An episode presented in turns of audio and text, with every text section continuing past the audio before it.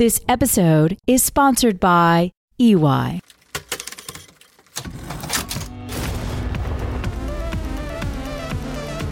Money is changing, both in form and function.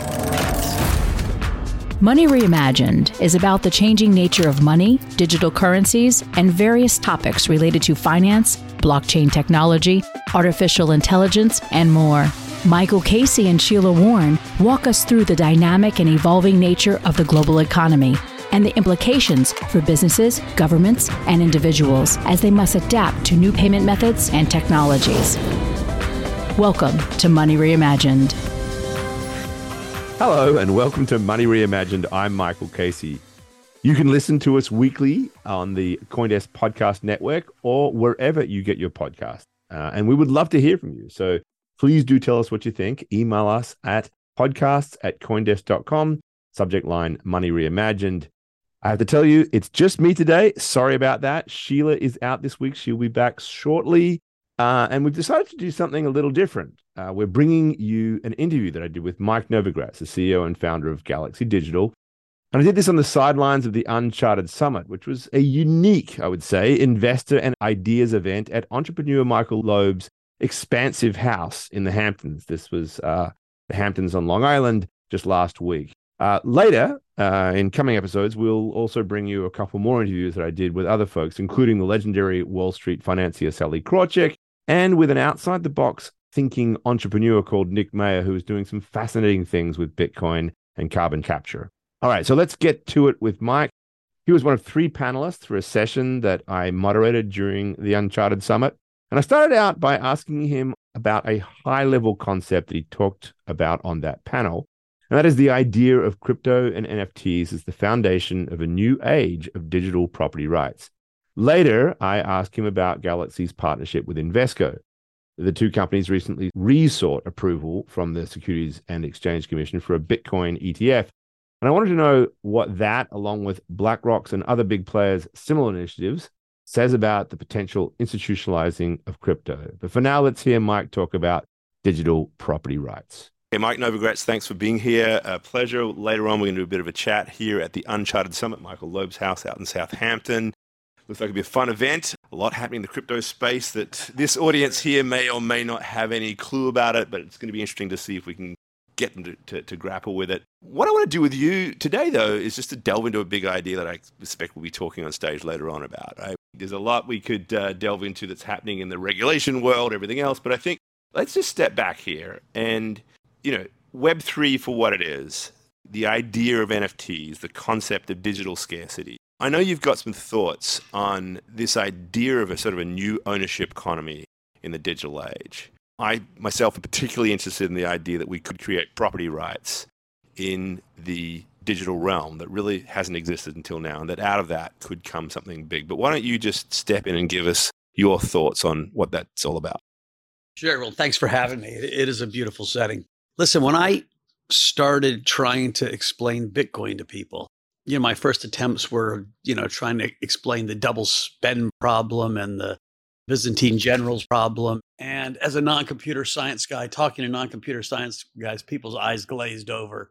And I finally got it down to a pretty simple concept. I was like, guys, up until now, you could control, copy, paste everything on the internet.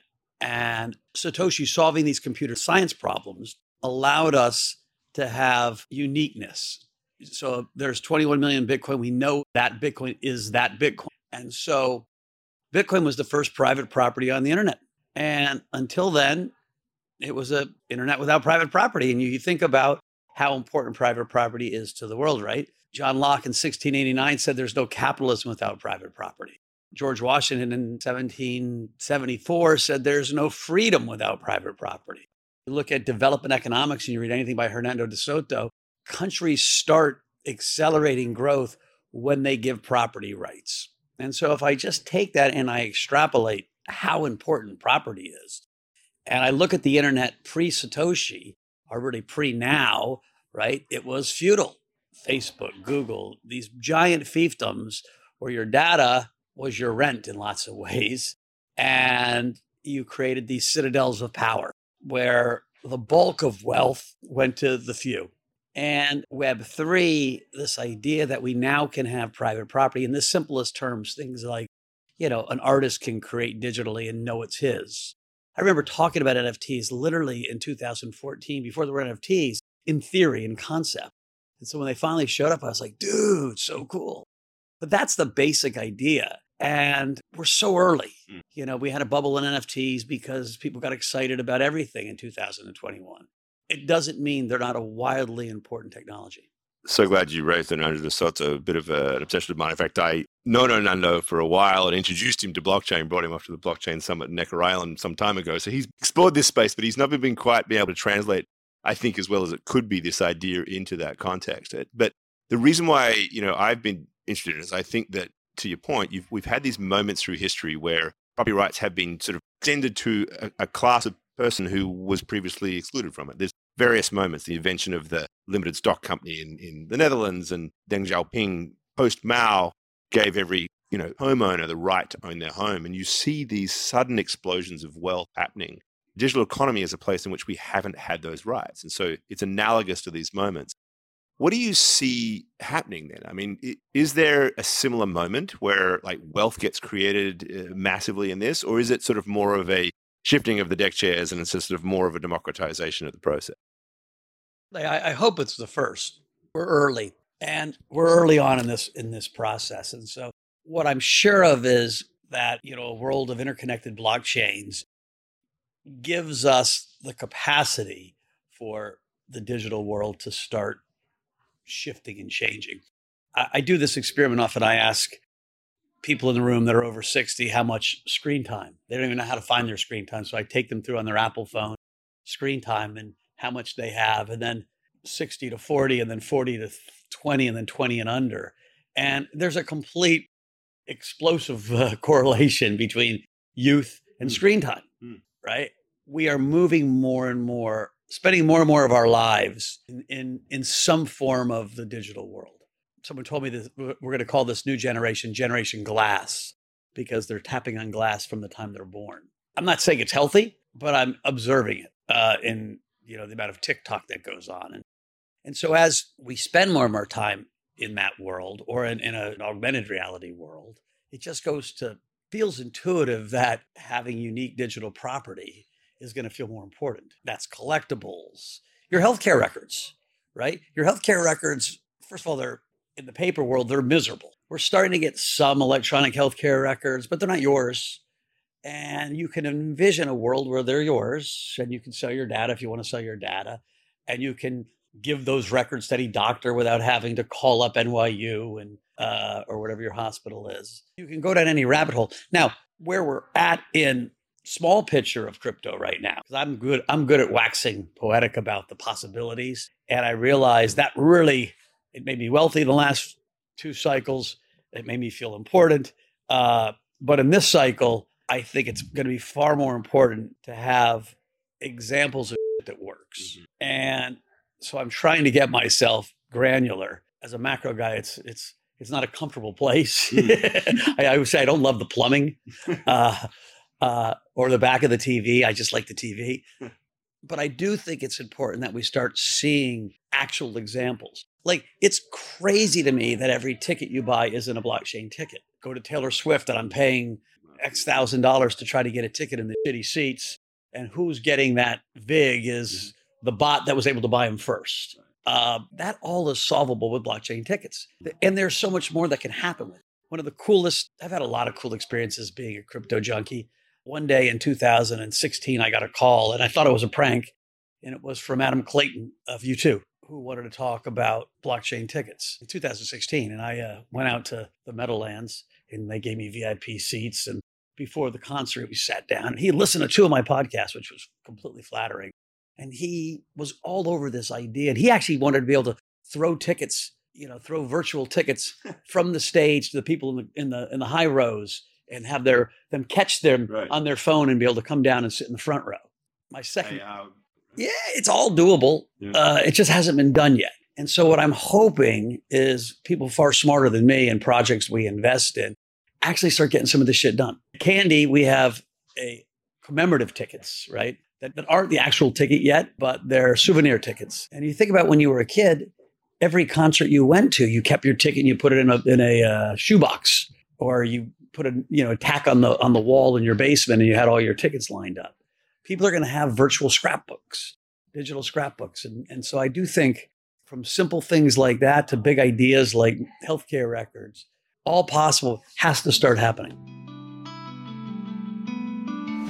Are you looking to fast track your enterprise growth? With tools and solutions from EY, you could run your essential business applications, including private transactions and zero knowledge applications, on public Ethereum. From supply chain to procurement to sustainability, EY Blockchain's APIs and zero knowledge tools make public Ethereum accessible to all enterprise users. Find out why some of the world's leading companies are building on Ethereum with EY. Visit us at blockchain.ey.com. All right, just round this up with one more question. Then you talk about actual use cases. And clearly, there's a lot of focus on this right now because it felt as if the last cycle, as you were alluding to, was really all about the number go up. You know, the, the use case was almost speculation and trading. How do we get there, and, and how important is the right sort of policy framework for doing this? It feels as if right now in the United States, there is a wider sort of narrative at that sort of higher level that crypto is bad, that it is it is the crypto bro. And yet, these use cases that you're alluding to have been around for quite some time, and there are people actually building these things. So, how do we sort of bring them into reality? What is the process by which, essentially, we get this adoption? That's a great question. Um, listen, the industry did a horrific job of self regulating. I remember getting on stage at the second Ethereal conference and telling this story about Alex Marcos and how I thought he was a philanthropist because he was donating Bitcoin to MIT students. He was he was investing in infrastructure. He was a core developer. And I was like, you're, you're like a freaking philanthropist for Bitcoin. He was like, I own a lot of Bitcoin. I want this system to be really robust and adopted. So my Bitcoin goes up. And I was like, what a beautiful idea. You do well by doing good. And that was my like, that was my speech. And the reality is, we had a lot of people that did well by doing shitty. Uh, if it was Sam Bankman Fried, who'll spend his time in jail, or uh, the Three Arrows Bros, Do mm-hmm. Kwon, Celsius. You can name a ton of people that took the shortcut. And listen, none of us are free of some guilt of, you know, your your investors, you're investing in projects that are gaining momentum. And one of the big differentiations is is it important to be decentralized or not? Right. A lot of these projects were never decentralized. Right. One of the things that Bitcoin and Ethereum really have going for it, they are decentralized systems. Um, but so now we need some regulatory framework, both in the US and abroad. Uh, the politics are right now. They will change. This industry is going nowhere. It is making it really difficult to suck in capital. Right? All these projects need venture capital. And to build the future, it costs money uh, and a lot of money. And so when we have a bubble, even though there's a lot of wasted money, a lot of good stuff gets built. When you have a drought, only the good stuff survives, some of the good stuff doesn't survive. And so we need a structure that's at least good enough. So you're not seen to be, you know, one of the guys who was a friend of mine who runs a a, a very well regulated exchange, not regulated, regulated offshore exchange, but runs it very decently. In his old job, he was a very senior guy in TradFi. He said he went to talk to a bank in Singapore and he felt like he was a part of a drug cartel. You know, it was like, wait a minute, I used to, you know, run in a major company. We've got to get that temperature turned way down. And it, it's turned down in the UK. They're being, you know, it's turned down in Hong Kong, believe it or not. It's not in the US yet. And I think time will heal a little bit, but we're going to have to have a changing of the guard at the SEC uh, or a changing of opinion at the SEC. Uh, and that's a couple years away on that note, I'm gonna have to ask one more, and that is like, you know, just a Galaxy, along with Invesco, along with, you know, not along with, but alongside BlackRock and Wisdom Tree, uh, all in this one past week, uh, resubmitting or submitting new applications for ETFs. The message seems to be that that Washington, particularly the SEC, is very down on both Bitcoin ETFs and and crypto generally. What is it that you guys know that the rest of us don't? Wish I knew a lot listen, I think if you just take Gary Gensler at face value, he is going to argue, right or wrong. I was the sheriff of Nottingham Forest and I cleaned up all the frauds and the messes and the un- uncertainty and unclarity to protect the consumer. but I was not anti crypto. Look, I, I'm engaging with the good players like BlackRock. So I think that's going to be the framework that he goes to bed at night with. Uh, so he sleeps. Because Gary is a public servant, you know, and you might think he's a good or bad public servant, but you know, he he he is a guy that works really hard, one of the hardest working guys I know, who is very smart, uh, and has to have a framework that he can go to sleep with. Mm. And to, so to me, this is just my own dime store psycholo- psychiatry. That's what I think is happening. It, it, it could be way off.